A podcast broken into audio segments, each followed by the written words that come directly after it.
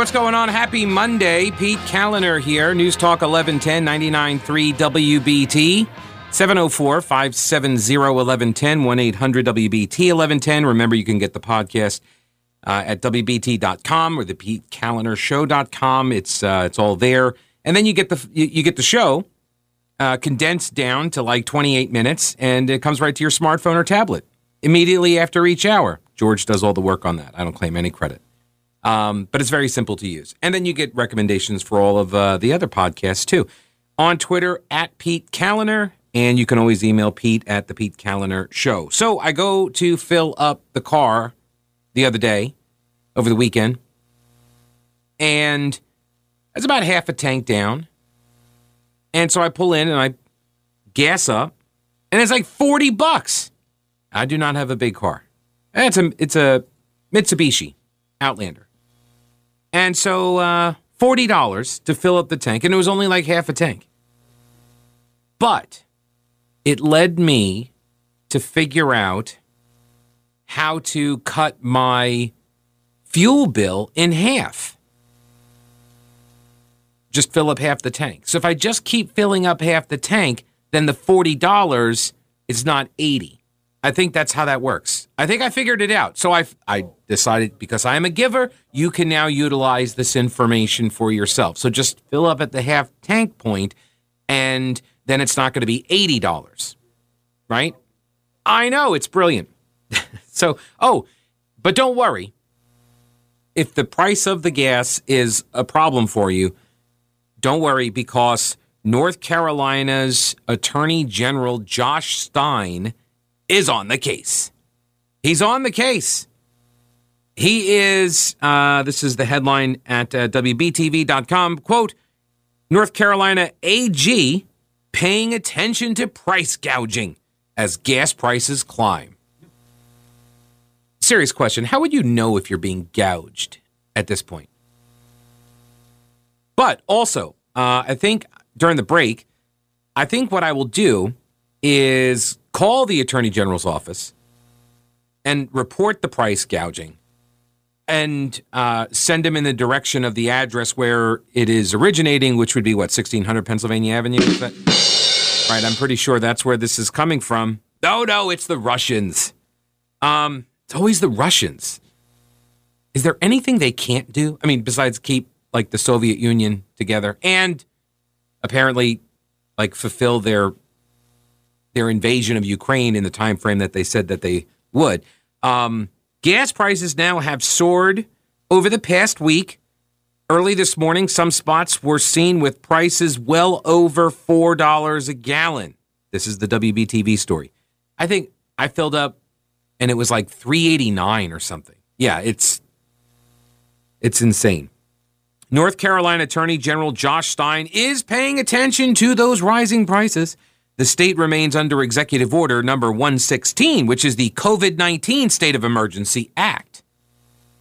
And so any state of emergency allows the Attorney General to initiate price gouging investigations. Well, isn't that convenient? We've been under this emergency order. Did you know that tomorrow will be two years?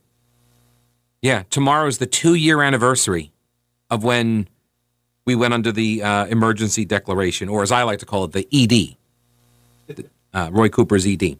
So Stein said there's no set percentage or standard increase in costs when it comes to price gouging. It's just really, I mean, it's, just, it's a subjective standard. You know, they'll know it when they see it, kind of thing. It's all based on how the price was arrived at. But um, if you are going to file a complaint, just be aware uh, apparently, it takes about a year. A year of investigation. That's how long it took when they got the complaints from the Colonial Pipeline. Remember when Russia, once again, Russia, right? When they took down the, the Colonial Pipeline and uh, we had the gas shortages. And so they've just wrapped up some of the, uh, the investigations from then. North Carolina State average is at $3.92 a gallon, according to AAA. That is up 4 cents in the last 24 hours. Folks, this is what like hyperinflation looks like. this is what it looks like. This is why people like on talk radio shows and on Fox News, conservative media outlets, people always talking about buying gold, buying silver for just this kind of occasion. God help us if we actually have to start using them as currency, but this is I mean that's the hedge. You put your money into these hard metals. Um, I'm not a financial advisor. Just letting you know. Um, do, do, do, do 71 cents. Oh, it's up 71 cents from a month ago, 30 days ago. The national average is over $4 a gallon. In South Carolina, it's 388, so it's 4 cents cheaper. AAA predicts prices could hit $5 in major cities in the coming weeks. Let's go, Brandon.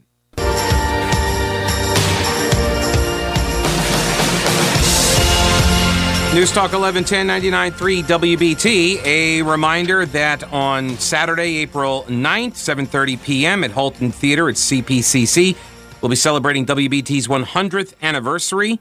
You can come on down, join all of us at WBT and the largest group of WBT alumni ever gathered together in a single event. We're going to be honoring 100 years of WBT history and inducting three new members into the WBT Hall of Fame. So, uh, if you haven't gotten your tickets now, go get them. Go to WBT.com. You can get all the details as well. It's WBT's 100th anniversary celebration presented by the Center for TMJ and Sleep Apnea. So, the national average price of gas in America now over $4 a gallon for the first time since 2008. And experts say it may not come back down for some time. It's the report from uh, Queen City News, Fox46.com. As of Sunday morning, National average was uh, 4.009 per gallon. And uh, do, do, do, gas prices jumped by about 41 cents in the last week, according to Gas Buddy. This time last year, Americans were paying roughly 276. But some good news. The Biden administration uh, sent some people to Venezuela, try to talk to yeah, to try to talk to the the dictator down there, uh, try to. Well, I think there's yeah, I think there is like a quota. There's a certain amount of oil that we have to buy from dictators and authoritarian regimes. I think that's the deal. It's a requirement. Yeah, and so that's well, yeah. So if we're not going to buy it from Russia, then we gotta we gotta make quota. So hey, Maduro, give us some of your oil. Um, so it'll all be fine. Don't worry. Just last week, all 31 member countries of the International Energy Agency agreed to release 60 million barrels of oil from their strategic reserves to, quote, send a strong message to oil markets that there will be no shortfall in supplies as a result of the Russian invasion. The U.S. is also having an active discussion regarding whether or not to ban Russian oil imports, according to The Hill. In addition to Russia's invasion of Ukraine, seasonal factors like increased demand, refinery maintenance, and a switch to summer blend gas could send prices upward of 4.25 a gallon by Memorial Day, uh, according to Gas Buddy. And uh, experts say other influences like the COVID 19 pandemic, because of course, supply chain disruptions, because of course, and severe weather make forecasting even more challenging and can alter the actual price at the pump. No mention in the story about uh, U.S. based production or refinery capacity or our ridiculous, short sighted, and uh, suicidal energy policy. Um, got an uh, email here from David who said, Pete, why do I get the feeling that uh, that Biden would try to find a way to drill for oil on Jupiter before he would consider opening the Keystone Pipeline. You do get that sense, don't you? You do get the sense that they don't they don't care about becoming energy independent unless it is under the terms that they demand. It, oh, Thom Tillis talked about this the other day. Thom Tillis, U.S. Senator from North Carolina, got on a Zoom call with some reporters and uh, talked about NATO and uh, Ukraine and stuff, but he also talked a little bit about energy and said that the U.S. needs to regenerate our ability to be an energy superpower? Uh, I think we need to do it because this could be a protracted situation that's going to hurt a lot of people. It's first and foremost, it's harmful to the Ukrainian people, but it's also going to hurt uh, struggling families here in North Carolina and across the country as gas prices go up. Uh, and and inflation continues to spiral out of control. So we're going to work hard to support the president as a member, as the uh, co-lead of the Senate NATO Observer Group. I'll be in t- contact with our NATO partners and allies to make it very clear that we're committed to the alliance. We're also committed to our Article 5 obligations, which means that if Russia sets one foot in a NATO territory, we have an obligation to defend our allies in right. the region, and we'll do it. Right. So then he starts talking a lot more about Ukraine and Russia. He said he doesn't he said he doesn't think Putin is stable. I have seen these reports too. I don't know what to make of them. Here's what uh, said. The real question here is how stable is Putin and how far, uh, how he will react to what I think are appropriate measures that we're taking to hold him accountable. Uh, they are a, uh, a nuclear power. And I don't think he's a particularly stable leader. So we're going to have to continue to manage that. But we also have to understand this this discussion about, for some reason, the invasion of Ukraine is not something the U.S. should be concerned with, is absolute hogwash. Uh, we're committed to the NATO alliance. We know that our safety and security is intrinsically linked to many of our NATO partners and allies, and we have to stand ready to, to defend anyone if, if Putin goes anywhere into a NATO country. Um, but I tell you, I think Putin's really miscalculated. When you see Switzerland, Finland, and Sweden, not NATO countries, uh, take a position, when you see Turkey uh, take the position that it has and actually working with the Ukrainian uh, government, I think that Putin grossly miscalculated our reaction. I think he thought that we would be in disarray, that we wouldn't come together quickly. Germany increasing its defense budget by $100 billion, shutting down uh, Nord Stream pipeline are big deals. And they're not things that I think Putin gamed out. Now, having said that, we have to worry about his stability. We have to worry about his reaction to losing. He's losing. He's already demonstrated in, in Ukraine that his uh, aspirations to have superiority in a matter of days or a week or so is just not going to occur. So we have to be mindful of that and use diplomatic channels to try and de escalate. All right. So just for the record, that was not my computer that did that. I'm a professional. Come on. I wouldn't leave that in there. Uh, that's it, it, was in the audio from the reporters uh, that were that uh, broadcasted so and recorded the Zoom call with uh, Tillis. All right. We'll have more from this press conference or this Zoom conference, I guess, in a minute.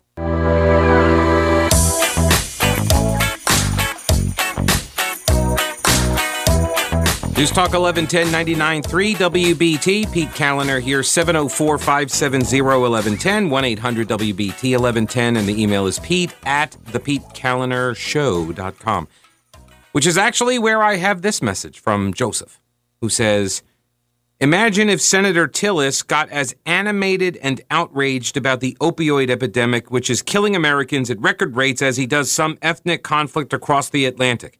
Just because, well, to be fair, Joseph, I'm not sure if Tillis has not gotten as animated about that. I, I mean, I'm sure if I go onto his website and pull up some press releases from the media office, I'll probably find some stuff in there about it, but I digress. Just because Russia's actions are rustling the jimmies of whoever pulls our politicians' strings doesn't mean the American public has any real vested interest in it. After all, Putin never called any American an insurrectionist and tried to destroy their lives. Seems like our biggest enemies are here at home. Um, I don't know if uh, Tillis. I have not. I've listened to the interview twice. I did not hear him call for us to directly go fight for Ukraine. So I don't know. Like, I, I, don't understand this conflation of Ukraine with NATO. He's talking about NATO, which we do have. We have a pact with with these other countries. That was the point. And if people don't want to be part of NATO and are opposed to NATO, I mean, I guess that's a position. But I didn't hear till I again. I, am going to play for you the sound bites. Maybe he says it and I just missed it twice, but he's not making any argument to go into Ukraine. But he is saying we should punish Russia for going into Ukraine with these with the sanctions. He's in favor of these sanctions. So and and if Ukraine wants to buy stuff, you know, we can we can supply them. So um, that was the whole point of NATO. Anyway, well, here this is he, he was asked if he's comfortable with the number of U.S. troops being deployed to NATO countries. Well, I think that Putin knows what we all know. Uh, the NATO alliance dwarfs his capabilities. Uh, the only reason that he is a credible threat is because he does has, have access to nuclear weapons. Uh, but he understands that in a um, in a traditional war, that he's outmatched and outnumbered. Um, he, he's not even proven in, in a country where his army dwarfs the Ukrainian army. He hasn't even proven that he can move successfully through Ukraine. And I also think that he's got the pressure back home.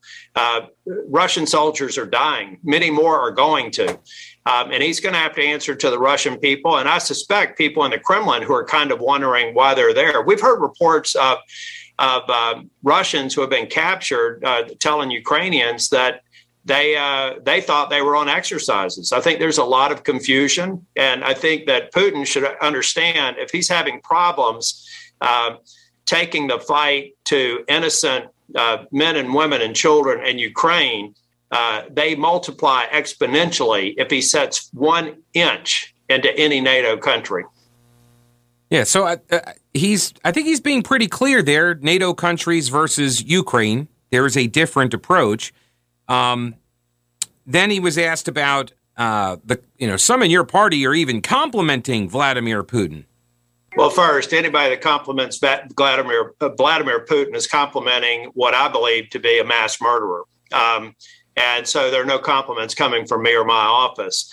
Um, I think that we have to take a look at the NATO alliance and recognize that the Article Five commitment has only been exercised one time in the history of the NATO alliance, and that's when NATO countries came to Afghanistan after we were attacked on the homeland. For anybody to think that the ocean separates us from uh, from any threat to the homeland, they need to pull out a globe and they need to take uh, take out a history book and recognize that every time that this nation has taken an isolationist stance, it's resulted in world wars we have to work with our partners. We we are strong. The United States and the NATO alliance is the most important alliance that's ever existed in human history. And it gives other nations pause. And I should also say it should give China pause. Um, China and, and the American people need to understand if we show weakness towards Russia, then we're showing weakness towards China. China abstained from holding Russia accountable for its murdering and invade murders and invasions of Ukraine. I want a China that if they really want to come into the Western world and continue to participate in what we think is the best uh, the best path to democracy or democracy and freedom, then they need to recognize that these sorts of atrocities have to be uh, they have to be uh, Putin in this case has to be held accountable. And for China to abstain suggests to me that maybe they think there are certain situations where a foreign nation like China, as Russia has done, may invade a sovereign nation and may take them over. So I want to hold China accountable on this. I want to hold Russia accountable on this. And anybody in the United States, particularly people on Capitol Hill that think that we shouldn't come to the aid of our NATO partners, really need to brush up on history. All right, so that's Tillis on uh, rejecting isolationism, on China, and uh, not complimenting Vladimir Putin. Let me get Craig on. Hello, Craig. Welcome to the program. How are you? Hey, Pete. Now, I disagree entirely with the last caller. Um, we need to be kicking out countries that bring nothing to the table, like Latvia, Lithuania. I mean, why did we? NATO is the United States. Every other country is a clinger on to our military, and we're the one putting our butts on the line. And Russia's not going to worry about it. if a nuclear war starts going off. They're not going to worry about Latvia. They're going to be shooting at New York and Charlotte and places like that because we're the only ones that can carry our weight in a real fight. So no, well, that's a nuclear fight. I wouldn't say. I mean, you're you're talking about the size of the military. Yes. The, the problem is what was that? If if we get in a tangle with these people, it's you know the last caller was talking about world wars. That was pre-nuclear age the nuclear age has changed everything, and Putin is clearly a madman. He looks like he may be terminally ill. and he's he's off his rocker, and you don't know what he's going to do next. And you know, a, a madman will burn down his country to rule over the ashes.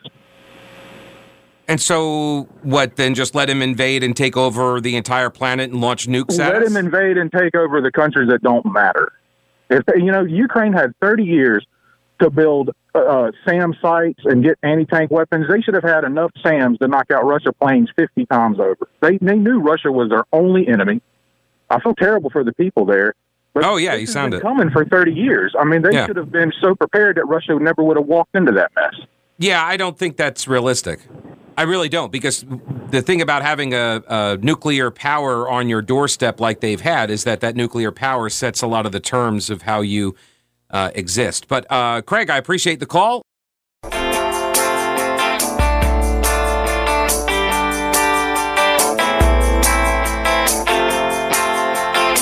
News Talk 1110, 99.3 WBT, Pete Kaliner Show. So I was just looking up the numbers. Um, NATO membership, number of military personnel in NATO countries.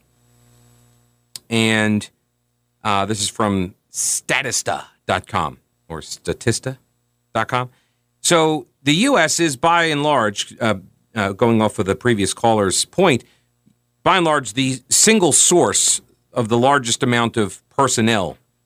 So 1.35 million. That's how many, the number of military personnel in the U.S. forces that are brought uh, into NATO here.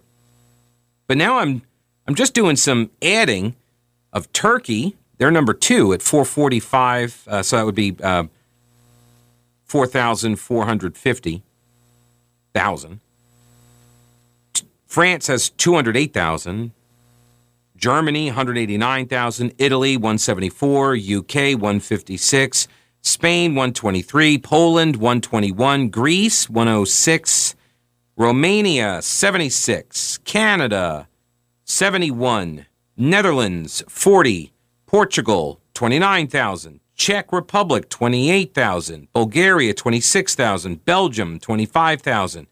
So you're getting into the lower numbers. And, then you got uh, what uh, Belgium, Hungary, Norway, Denmark, Lithuania, Croatia, Slovak Republic, Latvia, Slovenia, Albania, Estonia, North Macedonia, Montenegro, and Luxembourg. And if you add all of those together, it's actually more than our contribution in personnel, not finance, uh, not financial, but in personnel. But everybody's supposed to be committed to giving two percent of their GDP to mutual defense. Now, again, if you're if you're making an argument against NATO, then and which is what uh, the previous caller, I think, what Craig was uh, seemed to be arguing, but I, but I wasn't really sure because he said at one point we need to kick out all the countries that don't matter, and I'm like, who defines what countries don't matter? Um, is it Craig? Is it me? Like, or is it NATO? Because it seems like NATO has that responsibility, and they did decide that those countries mattered, and that's why they let them in. And is and then I guess there's the question of, as Americans, does NATO, as it's currently formed, does it serve our national interest?